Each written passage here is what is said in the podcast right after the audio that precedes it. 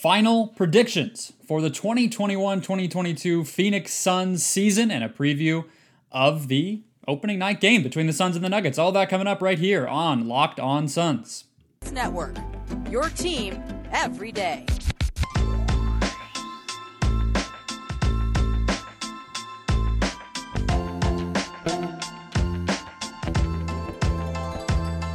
All right, we are back. This is Locked On Phoenix Suns. I'm your host, Brendan Clean, credentialed media member covering the Suns the past five seasons, and your host here every day. Thank you for making Locked On Suns your first listen every single morning.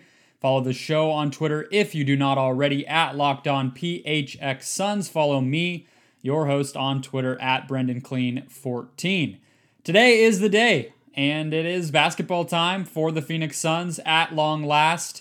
Jacob Padilla is my guest today.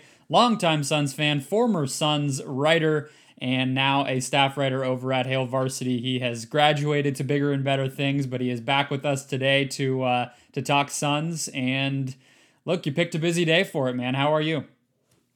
Good. Uh, Suns basketball is back in my life, so it's hard to uh, hard to feel bad about that. Uh, although it wasn't the case just a couple of short years ago. Yeah, um, crazy to think. I the we are recording this as the first set of games is on. Uh, the Bucks playing, getting their rings. Something I'm sure Suns fans did not tune into, but basketball is here for the N B A again, um, and. As much as I wish basketball never left and the Mercury were still alive playing right now, uh, that did not happen either. So we are back to just Suns in the Valley. And uh, let's start things off with one final update here.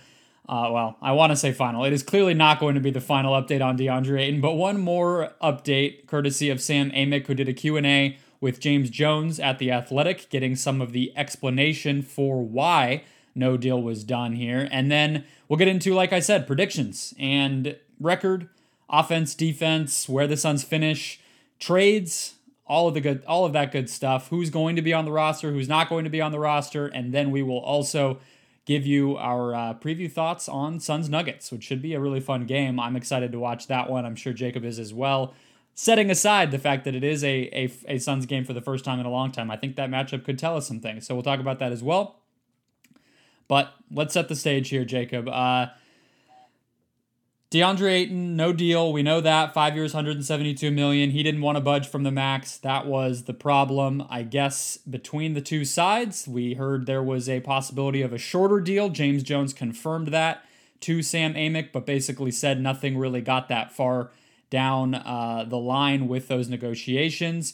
Basically, James Jones's comment was there really were no negotiations because the team was not willing to back down, or uh, Ayton's side, Ayton's team, I mean, was not willing to back down from their ask of that five-year, one hundred seventy-two million dollars deal. The reason that James Jones gave that they were willing to do, which is something I went on a huge rant about yesterday, a three uh, that they were willing to do a three- or four-year deal but not willing to do the five-year deal is because, according to James Jones, they wanted the flexibility to trade for another one of these guys on a designated player extension. These rookie supermax, you know, for a rookie contract extension deals. De- Devin Booker is on one. DeAndre Ayton would have been number two for the Suns. And you can only have two on your roster. So that's the sum, uh, the summation of what happened in this Q and A, what the explanation publicly is from James Jones. What do you make of that answer, Jacob? Does that satisfy your your concerns here? Does that satisfy the questions that we had coming out of these negotiations, or what do you make of it?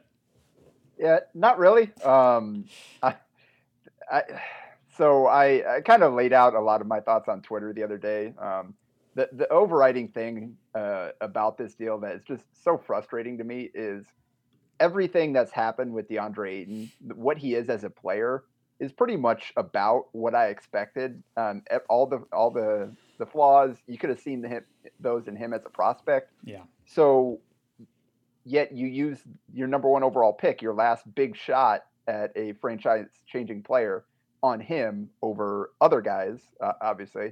Uh, and, and now you want to hold off on paying him because you want to try to find another one of those other guys to use in that spot instead. Um, what I, I don't get is if – if they're going to be making a big move, whether it's for Karl-Anthony Towns or somebody else, um, to get, acquire somebody better than Ayton, Ayton's probably going to have to be in the deal. Like it just, I, I don't really see how they can make a move to add a superstar level player while also keeping Ayton. Yeah, so which, if that's the case, yes, exactly. Why, why do you?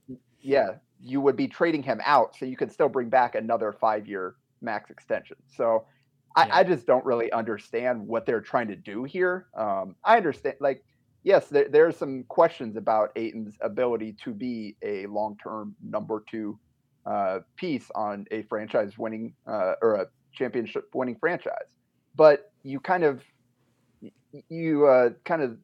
back yourself into that hole when you drafted him number one overall. And you, you knew that there were questions about his ability to be an offensive uh, engine. Um, and the defense was a question at that point. He's answered those questions. Yeah. Um, he has gotten better. Obviously it's not linear. Um, and there's still some questions about what the motivation, all that kind of stuff. Uh, we don't know. They're, they're there every day with him. We're not. Um, so there, there are reasons to be hesitant, but I feel like, it just, they kind of tied themselves to Ayton when they made that pick. Yeah. And now that we've seen they can go win a championship or at least compete for one with this group, it just seems like they're trying too hard to um, shoot for the, the absolute perfect move to make here, when I just don't know how realistic that is compared to what you have right now, and which seems like a pretty good thing. Yeah, your point is is super valid. I mean, this is what you do when you draft a player number one. Unless you completely screw it up, you pay them a maximum off of that deal. I mean, it's as much as we laugh about the Andrew Wiggins negotiations, for for example, where Glenn Taylor basically said, "Hey, you're going to try hard? All right, here's the money." It it's it, there was no other option, right? There rarely is another option because the market dictates that these guys have that value, and that's where Ayton's been coming from from the beginning, and I think that's super valid. Um, and I think that that, like you said, is just coming home to roost at this point, and they're looking for an alternative when there really isn't one, except for, I guess, you know, playing hardball and, and risking losing him and risking this optics, bad optics of, you know, a week of of negative publicity and everything else that's that's ensued. Uh, Sam Vecini wrote another breakdown also at The Athletic today, where he basically outlined who the guys are that he sees as reasonable targets. You mentioned Karl-Anthony Towns, somebody we've all talked about a lot because of his friendship with Devin Booker. He is a big man. I don't imagine he would ever play with DeAndre Ayton, so that one doesn't make a lot of sense. Ben Simmons, I don't think makes a lot of sense from how the Suns play, the culture they want to build, um, the fact that they have a lot of wings. I don't really, he's not, not a guy who would ever play with Chris Paul, certainly, so that one doesn't make a lot of sense.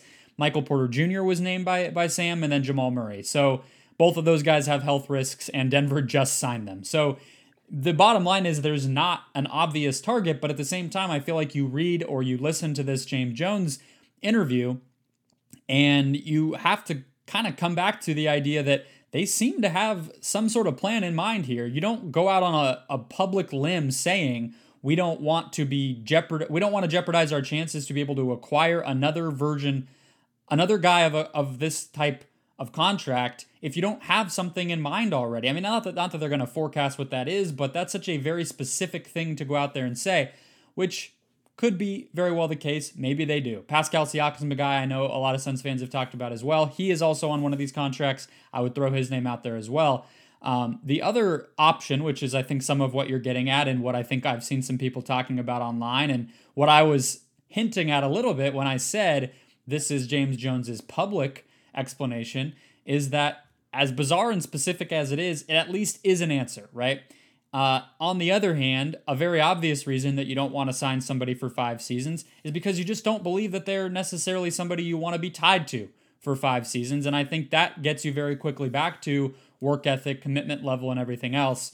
Um, I know I'm rambling, but I'll close out by saying, I said yesterday when I was reacting in the moment to it that he's a player who has always responded to external motivation. I still think that's true. I think he could, in the short term, respond positively to this. But the fact remains, you cannot have a player who only gets motivated externally become one of your franchise cornerstones and expect to be great for a long time. I personally don't feel that way, especially when your best player is not a rah-rah type necessarily in Devin Booker. That's the issue. That's always been an issue with, with DeAndre Ayton. That's not going anywhere, and that's been the through line throughout his entire career, through a lot of this reporting, is the Suns are not positive that he's a guy who, when push comes to shove, can be a cornerstone. And this is what happens when you get into that stalemate. So um, hopefully we can flush this down the toilet for at least a month and stop talking about it. Jacob, I want to talk to you about real stuff, so let's move on really quickly here um, to previews, uh, predictions, all that fun stuff. It is the first day of the season after all, and I will let you have the floor. I am done uh, filibustering here.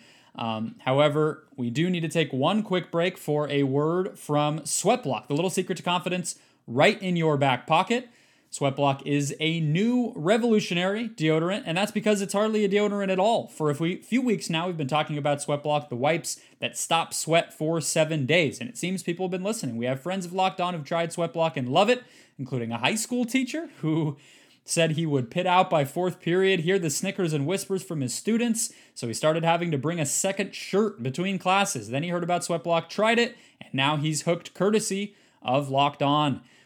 Another success story. A soccer player heard us talking about Sweatblock, thought it was too good to be true, but he was always the wettest guy after practicing games, soaking wet just from a little workout, so he thought he'd give Sweatblock a shot. He tried it on his pits. The next practice, they were completely dry while everything else was wet. Well, guess what? That's because he used Sweatblock on those pits and didn't use it anywhere else. He said he didn't have to reply, reapply for nine days, and now he is a true believer. Locked On listeners love Sweatblock, again, because it is that little secret to confidence right in your back pocket. Not just for armpits, chest, feet, back, feet, hands, anywhere that sweats. They want me to ahem, ahem for that one. I think you know what I mean. If you or someone that you care about is dealing with excessive sweat, check out Sweatblock today. Use the promo code LOCKEDON at sweatblock dot com to get twenty percent off your order. Again, that's sweatblock dot com with promo code LOCKEDON, or check them out at Amazon and C V S. All right, Jacob, I have some prediction topics, categories for us. I'll give you the floor first. Pretty easy. Softball for you. What do you believe the Suns' record will be in twenty twenty-two? Now, seventy-two game season last year. They won fifty-one games. They, you know, got fairly lucky. They beat up on good teams. That doesn't always sustain. They stayed very healthy, but eighty-two game season now. How do you think they're going to do this year? Yeah, I, I settled on uh, fifty-five, uh, fifty-five wins, I think, this year, which is baking in a little bit of regression for some of the good luck they had last year. Um, you mentioned the, the record against the best teams, obviously the health to their main players. Um, but I also uh, think they're, they're going to take some, some step forward uh, in some areas. Um, I feel like a couple of those guys are going to make some improvement. I, I feel like adding Shamet and uh, McGee um, will help this team, especially in the regular season, kind of sustain uh, winning play throughout the season. Um, so I, I feel like they're, they probably have a little bit less luck than last year, but they're still going to be one of the best teams in the West. So I settled in on fifty-five there, which is a few games behind their pace from last year, but still within the same range. Yep. I'm actually right there with you. So I think on a previous show, my former uh, guest host, Brandon, put me on the spot. It was a listener question. I was not ready. I said fifty-eight. I've completely backed down, mostly because, honestly, um, I think the health thing I've come a little bit more around on, just realizing I think the Suns were the third healthiest team in terms of games lost last year. That's hard to replicate. That stuff tends to really just be random, and especially when you have a point guard who's as old as Chris Paul, you got to bake in some some lost games. So I think that will will will work to their detriment. I also think teams just don't win that many games in the N B A these days with rest and minute watches and, you know, star, you know, the nonsense in places like Brooklyn and Philadelphia and, and, and these types of stories that seem to crop up every so often. Um, I just don't think we see these powerhouse regular season teams, so I just don't think the Suns will be there. So with that all said, I'm at fifty-four. Uh, I already gave that prediction elsewhere, so I have to hold myself to it. fifty-four is what I will go with. Um, let me do this one now. Defense. Defensive rating. Per Cleaning the Glass last year, they were sixth in defense. Um, I think that was probably the surprise of the year for a lot of us when the Suns came out of the gates in training camp talking about they wanted to be tenth, top ten in defense. We were like, all right, you know, well, let's see it. And then they very, very much did that. Um, I don't really know if it sh- there's any reason to think it will get worse. But how do you feel? Uh, I'll give you the floor, and I'm actually going to turn some lights on, but the beauty of Bluetooth headphones, I will be able to hear you. So please, let us know about your defensive uh, guesses. Yeah, um, I, I think they're going to be pretty solid. Uh, they, they've made, uh, they've continued to make strides. We've seen players like Devin Booker um, take a big step up defensively and uh, to where he, he used to be a, a liability out there. Now he's capable of being an asset in certain situations. Um, and, uh, yeah. I, I yeah. kind of pulled up their Synergy Pro. They were tenth or they were ninth in, uh, points per possession allowed last year, just overall. Um, so ninth in the league last year. So they they were solid top ten defense last year. And I think they'll be in that, probably that's that same range, that kind of, um, six to nine range, probably. Um, they've got enough pieces there. Um, now you've got, uh, McGee coming in off the bench that can kind of, Uh, address one of their weaknesses last year um, in the second half of the season after um, kind of this, the Sarge stuff kind of fell off the, the side uh, side of a cliff, and they weren't able to yeah. kind of sustain uh, the backup minutes. Now you've got a legitimate big man that can actually defend the position uh, and, and provide some length. Yeah. Um, so yeah. I, I think that'll that'll make a difference. And then you'll just see kind of continued progression from from all these guys. Um, a lot of young players that are uh, still growing uh, into their physical primes, let alone they're um, kind of adjusting to the system and everything like that. So I think they'll they'll continue to be a, a top ten defense. Um, I, I don't know. I think they they probably still. Uh, I don't know at this point with Chris Paul at his age and Devin Booker kind of as your starting backcourt. Um, I, I don't know if th- that might cap your ceiling just a little bit, um, and especially coming they don't really have. Um, uh, too many like talented defensive guards coming off the bench. Payne can be, yeah, uh, he can be pesky at times, but overall um, isn't great. And then Shamet kind of the same thing. Uh, I, I don't think he's going to be a great defensive player. And uh, same with Nader coming off the bench. So I, I don't know that they've got great defenders coming off the bench, uh, particularly in the backcourt that might limit uh, their ceiling, but I think they'll yeah. be more than good enough to, to get the job done again this year. That's where I was going to go as well. Uh, this is a point that a lot of the analytical folks out there have been making, even dating back to in the moment last year, is their bench defense had no business being as good as it was. You even mentioned, mentioned Dario Šarić, who uh, obviously Suns fans love, and, and we know the impact and how it was felt when he got hurt, but by no means, you know, is defense supposed to be the thing that he excels at. And yet when he was on the floor, their defense was incredible. So I think that could get worse just from normal randomness. But also, like you said, they did lose a little bit of talent there, especially like, you know, Javon Carter not being on the floor quite as much. And Torrey Craig for the second half of the Torrey season. Torrey Craig, exactly. So as much as I do think JaVale McGee helps, I think a lot of bench defense is really just, you know, can you guard individual scorers? Teams aren't really running sophisticated offense when their bench is in necessarily. A lot of the sixth men of the year types are are guards who just go out there and get get offense. Also, this is a little bit of a, way, a weird way to look at it, but um, you look at the ratings from or the rankings from last year, and you had Boston and Milwaukee ten or lower. I just feel like those two teams are going to improve. Boston has Al Horford now, and they're hopefully going to have a more normal season. Milwaukee was trying a bunch of stuff in terms of switching and, and changing how they were playing defense. I think they obviously figured that out en route to a title, so they should be better. And I just don't see a lot of other teams in the top ten that I think are really going to fall, unless you think New York, the Knicks, although that's also the Tom Thibodeau effect. So I don't see a lot of teams that I feel like will be worse who were in the top ten, and I see a couple who could push up. So I'm going to go with eighth. I'm going to say the Suns don't fall all the way out of it, but they do fall a bit. And uh, some of that's random. Some of that is some of the, the different personnel that they have. So um, that's defense. Offense now, I think this is where I feel like they could be even better. They were sixth in offense as well. They were sixth in both. Um, ahead of them was Denver, the Clippers, Utah, Portland, and Brooklyn. I feel like you at home listening, and Jacob, you probably hear the Clippers, and that's an obvious candidate to fall off, but there are a lot of great offensive teams in this league.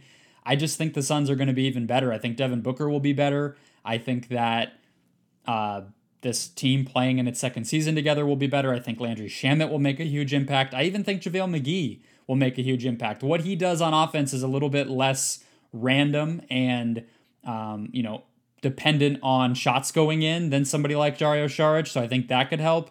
I think they're going to be a top five offense. I wouldn't be surprised if it was top three. What do you think? Well, yeah, just kind of looking at their synergy, they they were second in the league in uh, points per possession, uh, one point oh six five, behind only Brooklyn, which uh, obviously they, they kind of got a supernova going over there offensively uh, with their yeah personnel. yeah. I think that I think uh, betting on Brooklyn to be the top offense is a pretty safe bet. Kyrie Irving or or no Kyrie Irving. Yeah, and they're kind of calling back into it with the Bucks tonight, but um, yeah, they I, I think they'll be, like you said, top five for sure. Um, just. I, I was blown away by with what I saw from JaVale McGee in the preseason and just kind of the chemistry he had um, with, uh, with with Cam Johnson, Cam Payne, and those guys already. Um, and that that was something they were missing last year, is that backup option that could go finish at a DeAndre Ayton level. Um, there are so many possessions where um, they should have had easy buckets that Šarić and Kaminsky just weren't able to finish uh, just because of their limitations. Yeah. Um, so he doesn't give you the, the floor spacing that those guys did, but um, he gives you the, the, the rim running option. So you always have that on, on, on the floor at all times. Uh, and then you keep the, the, obviously a guy like Cam Johnson at the four, you've got four shooters out there, uh, space on the floor around that. And, and that's really tough to guard. And um, I, I think Shamet will be interesting, just kind of how he fits in. I'm not quite as high on him as Um, a, a lot of Suns fans are uh, on uh, on Twitter. Um, I'm still myself kind of, included. I'll, yeah. I'll throw myself in. People who listen to this know I'm uh, unrealistically just all in on the experience already. What makes you hesitant?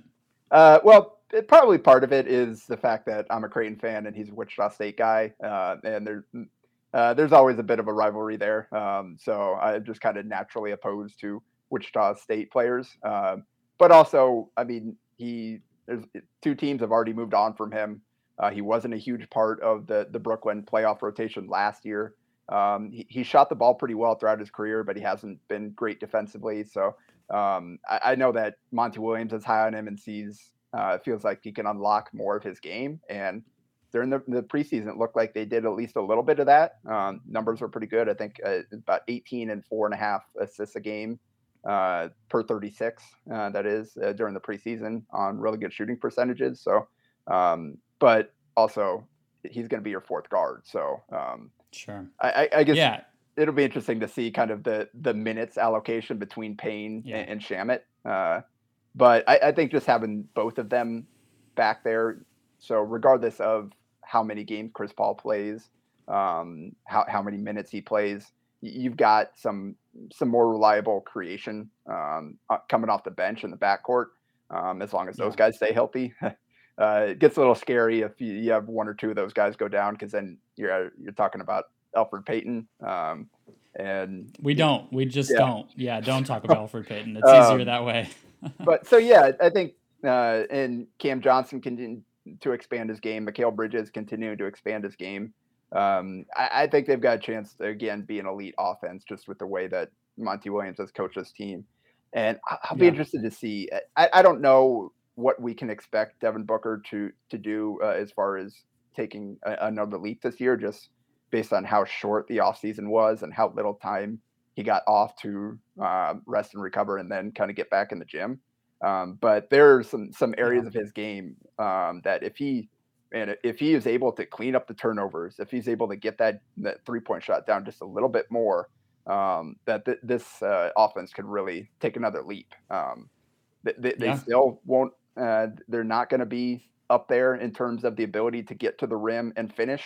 Um, you're relying on basically Ayton and uh, McGee rolling to the rim at this point um, beyond mm-hmm. transition plays. Um, but that's just – that's the way they built this roster. So that probably kind of puts a little bit of a cap uh, just because you're living with a higher degree of difficulty shot profile, but you, you've got guys that can, can make those shots at a high enough rate that um, th- that they still come out um, one of the best in the league.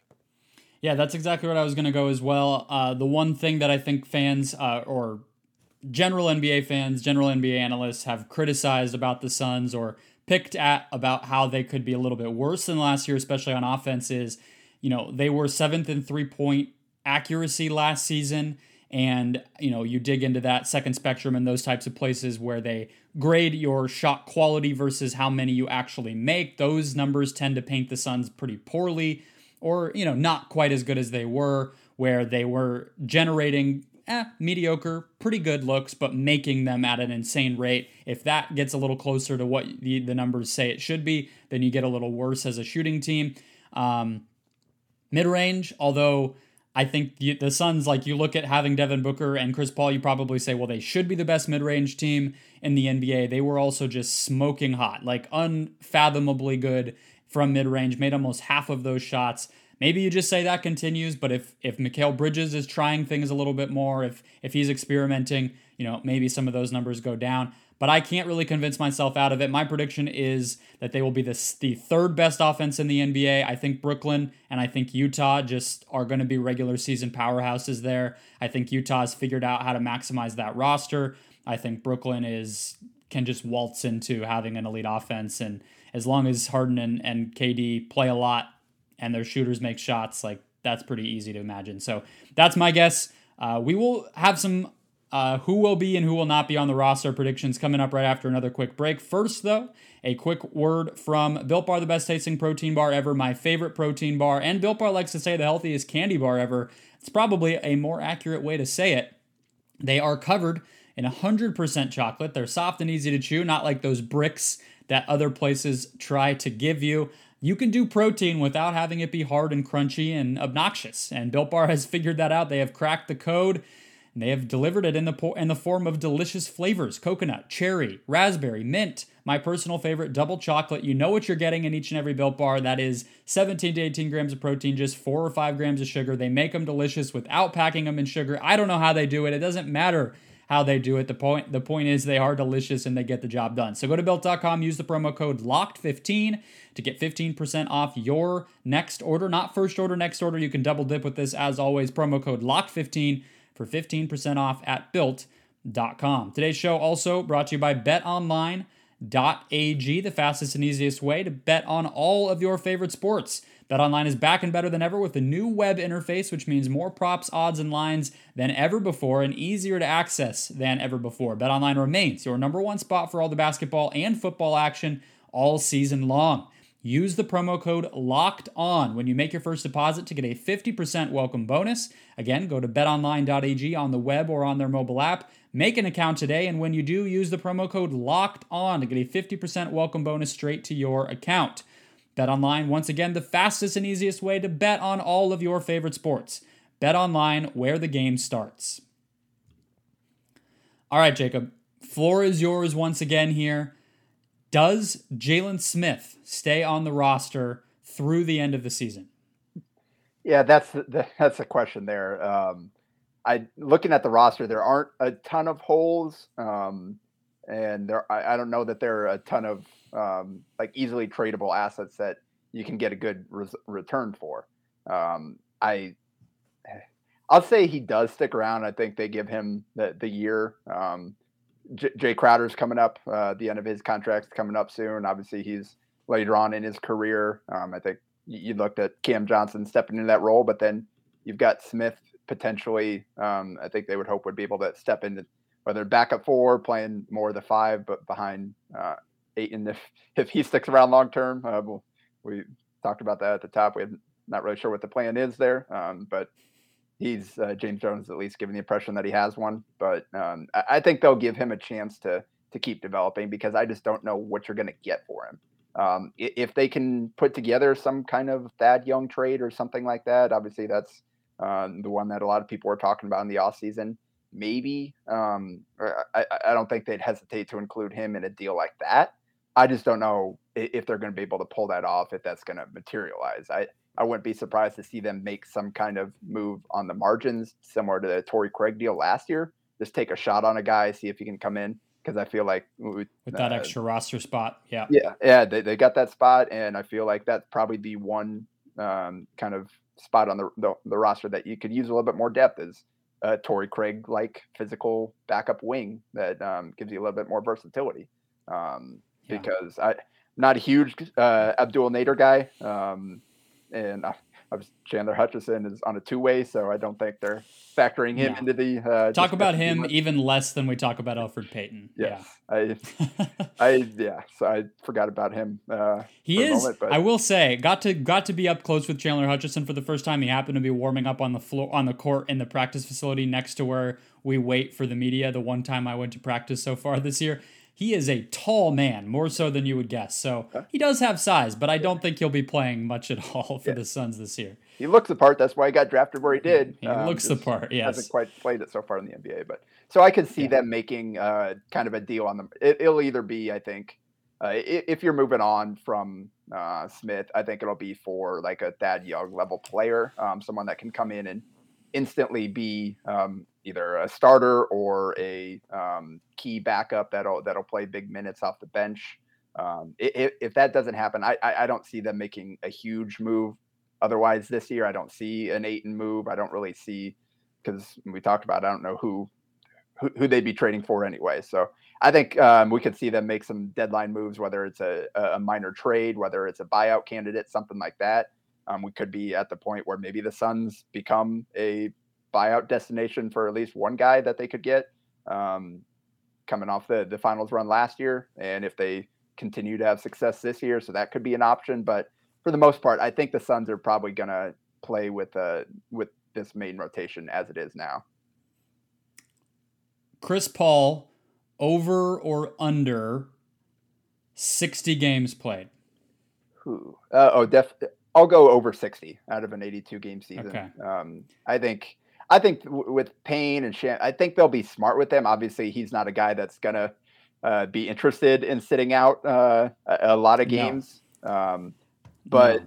yeah. Where I would mean, you put the line then? Where, where's the point where you would have said under like, uh, so seventy? He seventy out of seventy-two last year. He played seventy the year before. In yeah, Oakland. He's been a, a perfect bill of health the past two years. Is what makes it so impossible to predict. Like if you're just going off of his track record, you'd say, of course, he's going to play eighty. Yeah. Um, the, the three years before that it was fifty-eight, fifty-eight, sixty-one, but then he was back up seventy-four, eighty-two. So it's those and, it's those plant-based meals, man. They they figure he figured something out. Yeah, I, I, that that I mean, there's something to that. A little bit of luck, and uh, as players age, that that does make a difference. Kind of how they take care of their bodies. And um, again, between, I think Paul doing that and the Suns trying to be as smart as possible with them.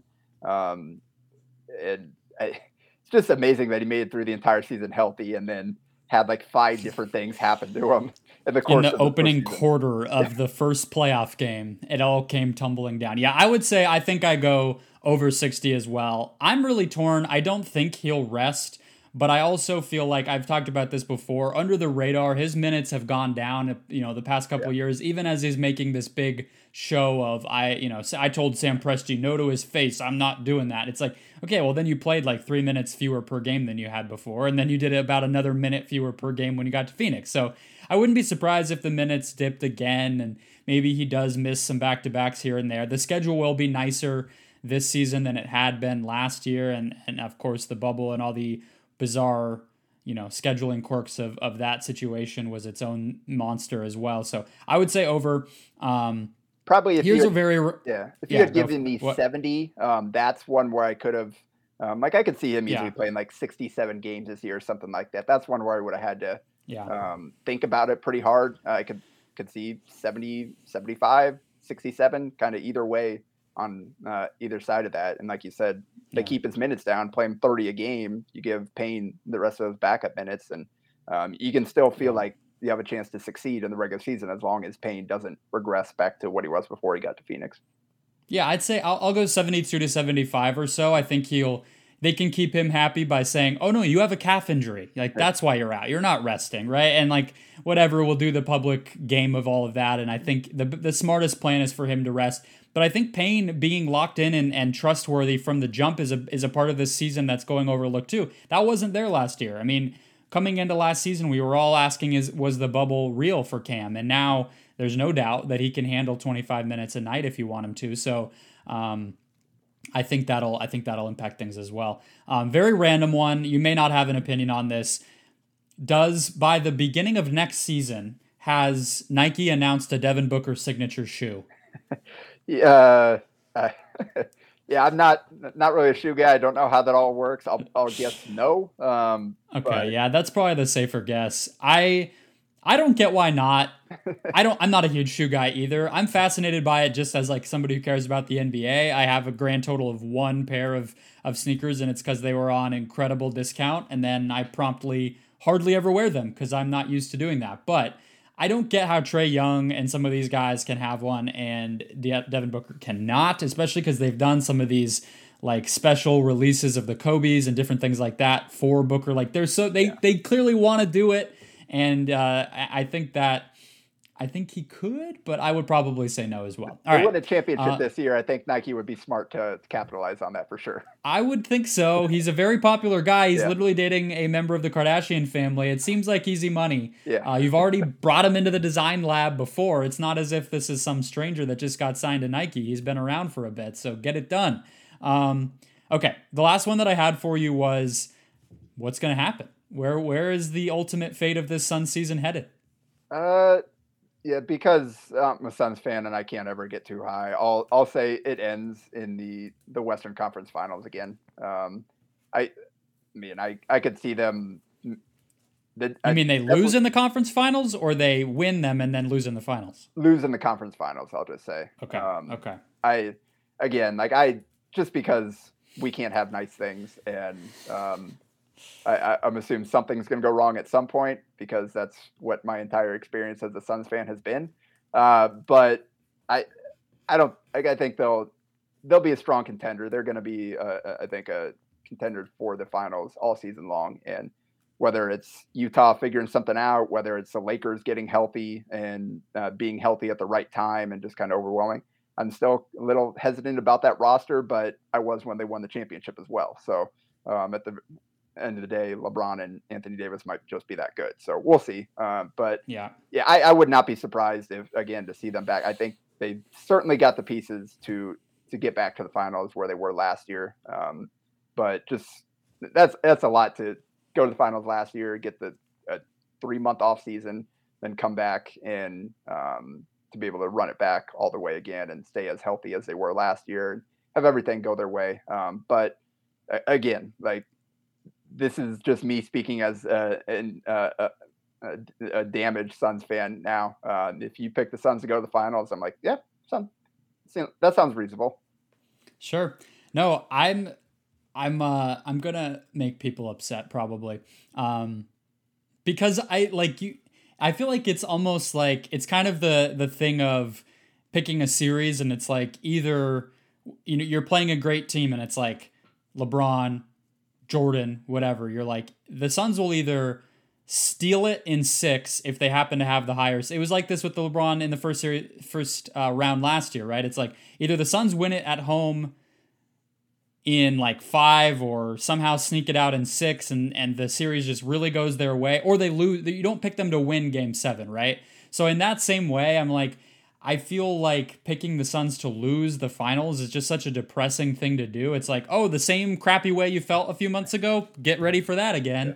That's pretty disappointing. But that's kind of how I feel because the East scares me so much more than the West. So, like, I get your point. Things just, there's going to be so much that changes between now and then. You're kind of just saying, like, generally speaking, that feels like about where they'll end up, and I, I hear you. But when I go through the West, I'm like, I do feel better about the Suns than most other teams unless, you know, Denver gets healthy or the Clippers get healthy or this Russ thing really just goes beautifully for the Clipper or for the Lakers.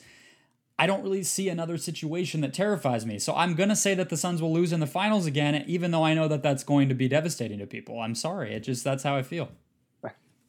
I, I love it. Uh.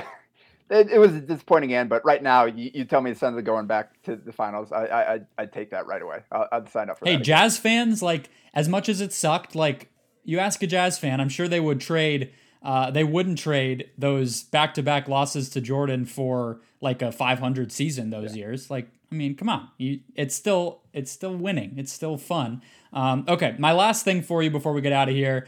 Uh, what are you looking for in this Suns Nuggets series? We went a little long here, but uh, last thoughts here as we get out, as we get people out the door and, and ready for game one. Yeah, it's kind of interesting that uh, coming out of all the DeAndre Ayton drama, the Suns open up with uh, Nikola Jokic and the Denver Nuggets. Like, oh, hey, yeah. go, go to work, big man. Um, oh, wait, yeah. He doesn't like being called that. Um, but, yeah, I, it's a it's a really fun uh, game to open the season, that's for sure. It is. Um, I, I noticed, uh, I saw, um, I think Evan Sider um, talk, talk about the, how Monty Williams talked about uh, Jokic, obviously, and then Will Barton as the other guy they're worried about. Uh, just kind of the disdain they have for Michael Porter Junior So I'm looking forward to that, just kind of the back and forth. Yeah, nothing like, that's what I was going to say, nothing like the confidence yeah. boost of, uh, not that there's any bad vibes. I don't really believe the DeAndre thing is going to like hamper anybody, but like confidence boost to start the season. Hey, go play the team you decimated like three months ago. Have fun. Yeah, and so uh, that'll be fun to see just kind of how Porter comes back and handles um, playing the Suns again, just kind of the game within the game there of the Suns trying to target him and him trying to stay out on the floor. And because, uh, again, the Nuggets are going to need him without Jamal Murray for most of, if not all the season. Um, but they'll be uh, they'll be a little bit healthier than they were the last time. They'll have some more options in the backcourt that'll make it more competitive. I think the Suns will come out and, and play well and get the win. But anytime you match up with Jokic, the Nuggets are going to have a chance for sure. Yeah, I'm interested to see um... – I focus too much on this stuff. The Suns handled small ball fine, but I still am just so fascinated by a small team whenever they play against the Suns. And the, the Nuggets aren't small in their starting unit.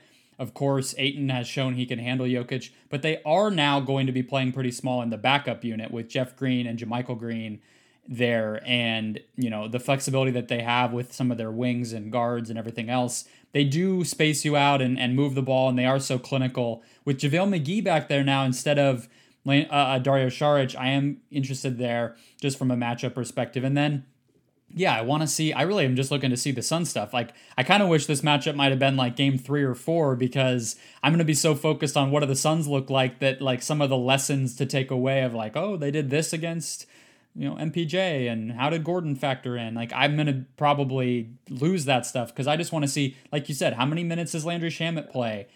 Do they play him with Devin Booker and Chris Paul? Do they play Cam Payne? Do they play more of those lineups that we saw in the playoffs from the jump this regular season?